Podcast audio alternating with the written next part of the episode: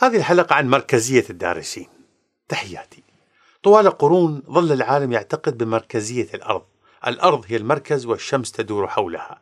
جاء الفلكي كوبرنيكوس وأطاح بهذا النموذج البالي بالنموذج الجديد لمركزية الشمس. انفتح الطريق أمام إبداعات عقول عظيمة غيرت العالم من جاليليو إلى نيوتن إلى أينشتاين. الصورة ذاتها تكررت في التعليم إن يكن وإن يكن على نطاق ليس كونيا. ظل التعليم التقليدي يعتمد على فكرة مركزية المعلم. رجل تتوجه إليه كل الأنظار يقف ملقيا محاضرته على جمهور مستمع لا يملك إلا الإصغاء والحفظ. جاء التعليم الذكي فألغى مفهوم مركزية المعلم. أجل أحل التعليم الذكي مركزية المتعلم محل مركزية المعلم.